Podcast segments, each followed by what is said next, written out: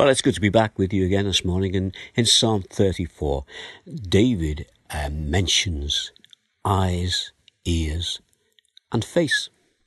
And we're going to look at that in a moment. But before we do, I want us to start this morning with a proverb. This is Proverbs 18. Just going to read to you verse 24. One who has unreliable friends soon comes to ruin, but there is a friend who sticks closer than a brother. That's a good phrase, that. A friend who sticks closer than a brother. I wonder if you have a friend like that. One who sticks close, so close that they're almost like a brother. To have a friend who does that is to have someone who will watch out for us and who will be there for us when we call. Someone who has a watchful eye and a listening ear. And this is what David has to tell us about how the Lord is with him at all times.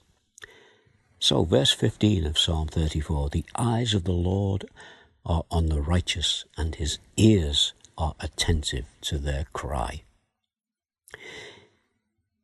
You know, I want you to listen to what Jesus said about him being with us. Us being those who have put their trust and faith in him. And this is in Matthew 20, verse 28.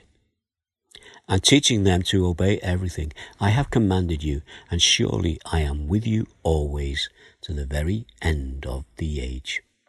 This is the promise of Jesus, a promise made to those who, I, I said before, have put their trust in him and in the sacrifice that he made for them on Calvary's cross.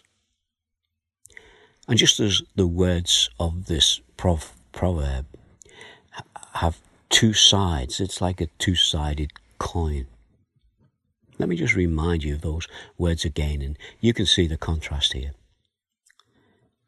One who has unreliable friends soon comes to ruin, but there is a friend who sticks closer than a brother. And the words of David in Psalm 34 also have two sides to them. Listen to them again.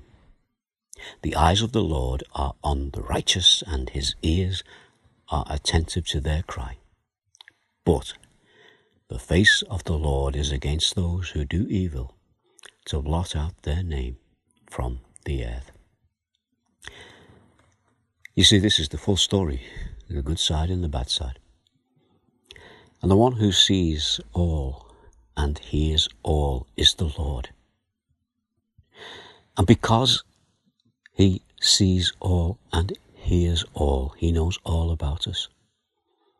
So he can be either our Saviour or our Judge. And you know, for him to be our Saviour and for us to be saved from the God's wrath and from the, the, the the penalty of sin. We have to come to God through Jesus and through what he did on the cross. So, Acts 4, verse 12, and I'm going to finish this morning with this as we think about these things.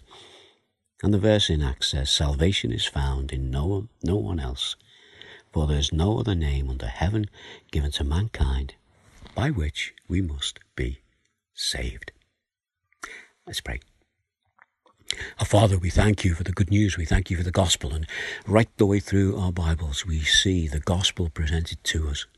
We see the side of our lives which is our sinful nature, that which separates us from a holy God. But our Father, then we see the other side, the opportunity we have to change, not that we can change ourselves, but that you can change us. And you do that when we come to you, seek your forgiveness. And we come in the knowledge that when we do that with a penitent heart, that you will change us, you will forgive us, and you will make us in a state that is a righteous state that can be presented to your Father in heaven. Salvation is found in no one else other than in you. Our Father, let us celebrate that and let us enjoy that if we know you as our Saviour today. And if not, our Father, just question our hearts. Just bring us to a saving knowledge of who you are. And we know that you can do that by the power of your Holy Spirit. So we ask it, and we ask it in the precious name of Jesus. Amen. Well, it's been good again to uh, gather around God's Word, and um, uh, God willing, uh, I'll be back again tomorrow. Meantime, you take care. God bless. Bye now.